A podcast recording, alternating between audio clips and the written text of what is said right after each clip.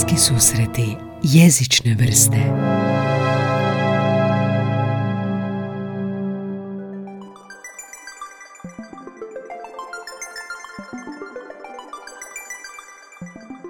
Zaljubljen sam u New York. Još uvijek se sjećam kad sam prvi puta sletio na JFK i poče, popeo sam onaj, onaj vlak što vozi do prve podzemne stanice i u daljini kroz oblake rano jutro je bilo i vidio sam onaj Manhattan skyline kad se vide one zgrade da znam da se činilo kao neka bajka, kao nešto sve što sam vidio u filmima, sad ću prvi puta vidjeti i uživo. I takav New York zaista je, filmski.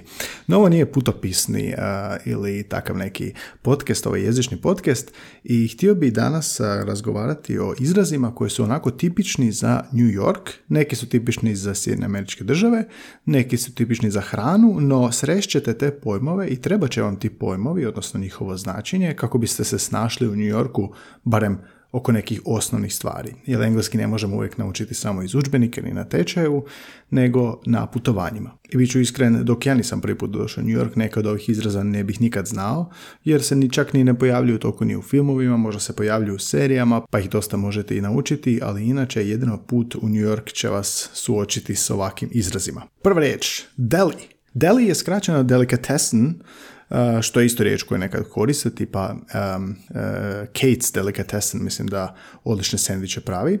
Uh, deli je zapravo naziv za trgovinu gdje možete kupiti te sendviče. Pa ćete tako imati izraz deli sandwich i to će jasno dati do znanja da ste ga kupili u tom jednom deli gdje se prodaje još možda svašta, ali fokus naravno je na hrani. Oni vam tamo rade sendviče, postoje neki gotovi ili to mogu biti neke druge slastice za ponijeti, neke tortilje i tako dalje.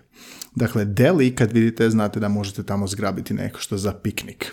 Kad smo već kod tih trgovina gdje možete nešto zgrabiti, važni je izraz koji ćete sresti gotovo na svakom čošku, a to je bodega.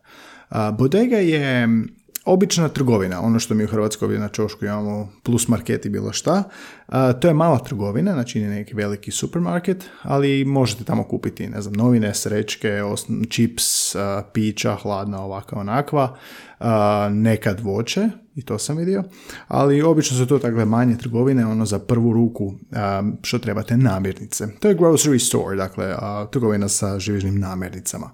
I kad smo kod te živežnih namirnica, postoji još jedan izraz koji dosta koriste i blogeri i youtuberi sam čuo i dosta se koristi općenito, a to je mom and pop store. Mom and pop store kao mamina i tatin dućan hoće naglasiti da se ne radi o nekom lancu supermarketa, nego se radi o maloj trgovini koja je, koju vodi obitelj, koja se vodi kroz generacije i koja prodaje te namirnice već dugo i dugo je prisutna u New Yorku.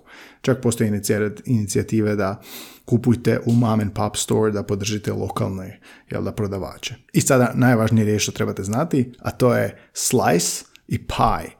A New York je poznat po svojoj pici. Znači, talijanski migranti koji su donijeli picu davnih godina su se nekako čak, ta pizza se odvojila od talijanske pice i potpuno je postala svoj tip, New York style pizza.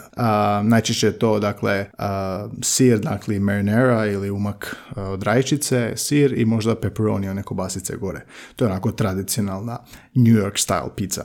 No zašto to govorim? Zato što imamo riječi slice i pie Paj, kada mi to učimo, kako mi to u Europi radimo i kako to u Europi svačamo i u Britaniji, pa je pita. To može biti mesna pita, kao što o, ovi svašta rade u, u, e, britanskoj kuhinji, ali apple pie, znači pita od jabuka. Jel?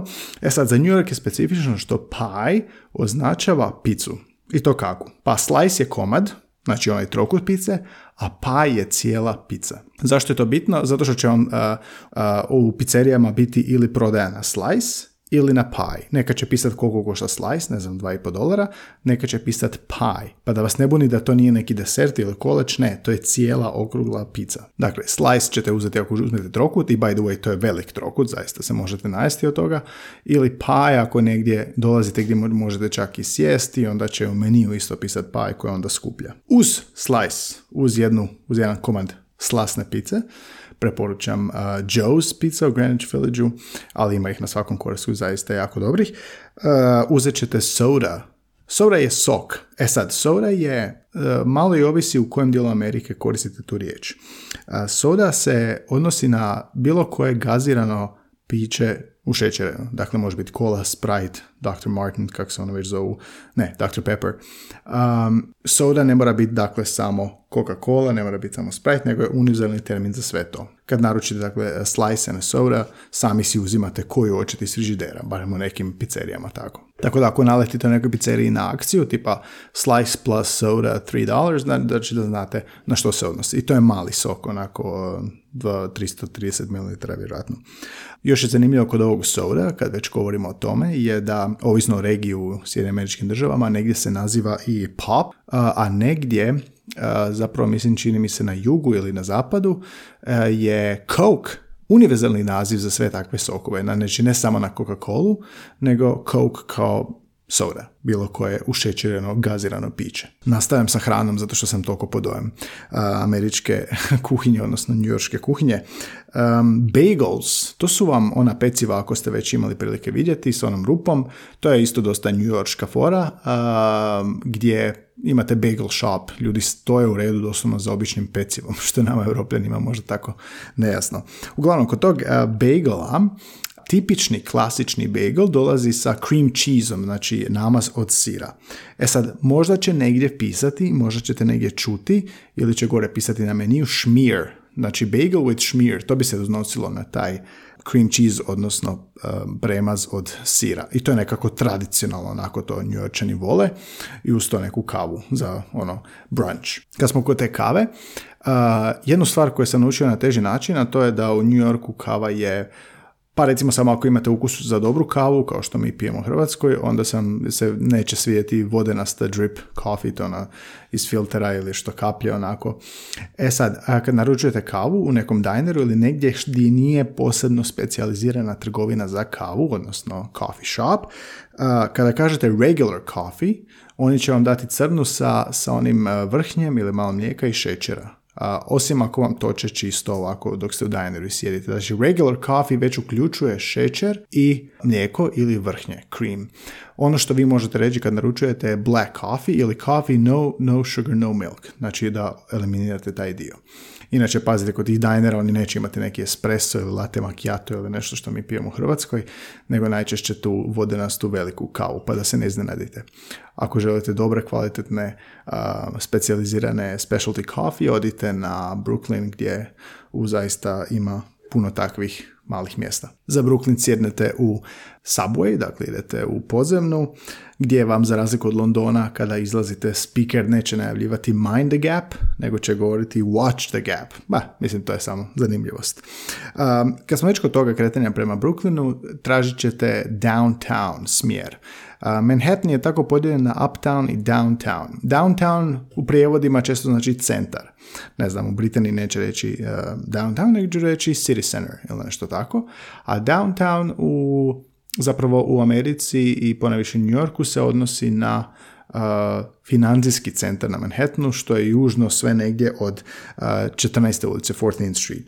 Sve se to smatra kao centrom, downtownom. To je nastalo u povijesti zato što je dolje prvo se naselio taj južni dio Manhattana gdje je bilo sve, gdje je bilo sjedište i onda uptown bi bili rezidencijalni dijelovi gdje su ljudi živjeli i tako dalje, pa bi onda rekli gdje ćeš, pa idem downtown, idem dolje prema jugu, idem u centar. No kad putujete podzemno vidjet ćete da na nekim podzemnama smjerovima piše dakle uptown i downtown. Dakle, ako je uptown ide prema Manhattanu i gore prema Bronxu, a downtown prema južnom dijelu Manhattana i dalje prema Brooklynu ili Queensu. Tu je ona tipična riječ za kretanje, pogotovo kad pješačite, je block. Nešto je, ne kažu druga ulica, nego kažu couple of blocks ili tri bloka dalje. Taj blok je teško odrediti, to biti nije velika distanca, tipa otprilike 100 metara nije fiksno da se radi o određenoj određenoj udaljenosti, ali često će vam tako reći da se to nalazi nekoliko blokova dalje. Pa između 90 i 150 metara rekao bih da je tu negdje ta udaljenost zato što, i bitno je znati zato što će govoriti block, few blocks away, pa kad pitate za upute neko vam kaže dva bloka dalje, dakle to je jedno pet minuta hoda. Ako ste ikad bili u New Yorku ili vidjeli one prekrasne kućice, um, townhouses što imaju onako crvenu ciglu i one stepenice, pogotovo filmima to uvijek izabiru za kadrove stepenice kojima se penjete da biste došli do ulaza, te se zovu stoops, stoop, kao razgovarali smo pored stupa, tipa Sarah Jessica Parker u Seksi gradu imala je stan tamo u Perry Street gdje su takve kućice i općenito ako vas tako nešto zanima i takve lijepe scene su u Greenwich Village ili West Village u New Yorku. Te stepenice se doklu zovu Stoop pa eto, možete ispast pametni kad budete tamo. Zanimljiva mi je riječ šlep. Šlep je e, jidiš e, riječ koja mi kažemo šlepati nešto, to vući za sobom. A ta riječ zapravo znači vući neki teret sa sobom, šlepati ili šlepati se u smislu ići nekim dalekim putem, odnosno dosta putovati podzemno, recimo u New Yorku, to bi bilo šlep, šlepati se. I ono što možda nešto nije toliko ovoga jezično, više specifično za davanje uputa, oni vam dosta volje, vole koristiti mjesta gdje se sjeku ulice, jel, sjećaš se ulice, pa će reći, reći ne znam, uh, Bleecker and West 14th Street, pa će to biti onda taj end će označavati zapravo križanje, gdje se križaju te ulice, jel? I to će vam biti recimo uputama, nalazi se na tom uglu ili približno blizu toga ugla da biste lakše mogli snaći, jel onda možete onako preciznije odrediti položaj. I možda je zna, još bitna riječ borough, to je zapravo, možemo shvatiti kao gradsku četvrt, kao neki kvart, zapravo kvart je možda premala riječ, zapravo je borough u, u Bujasovom prijevodu administrativna jedinica grada.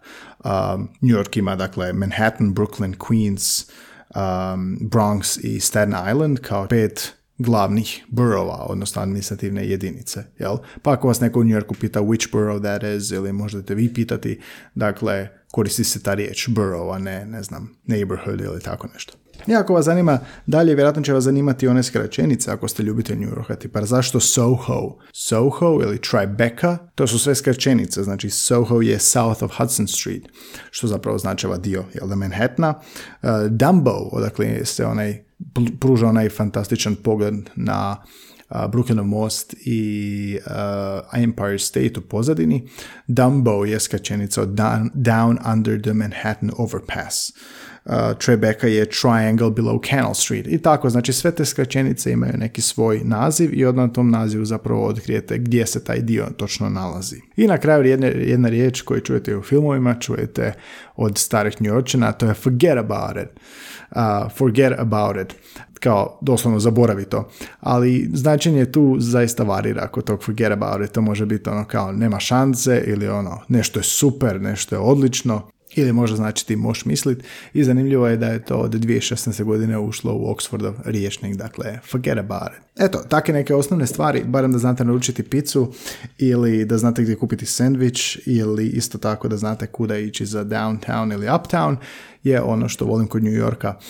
jeste vi bili u New Yorku, koji su vaši dojmovi, jeste primijetili neku riječ ili izraz ili frazu da su ljudi koristili, a vi niste znali što znači, a niste imali prilike kast, ranije to negdje uočiti, napišite mi ovdje u SoundCloud komentaru, javite se na podcast.idioma.hr i eto, idući put kad budete letili u New York, budite spremni s ovim riječima, poslušajte ponovo ovaj podcast i zapamtite koju riječ i ispašćete cool u New Yorku i nećete biti gladni.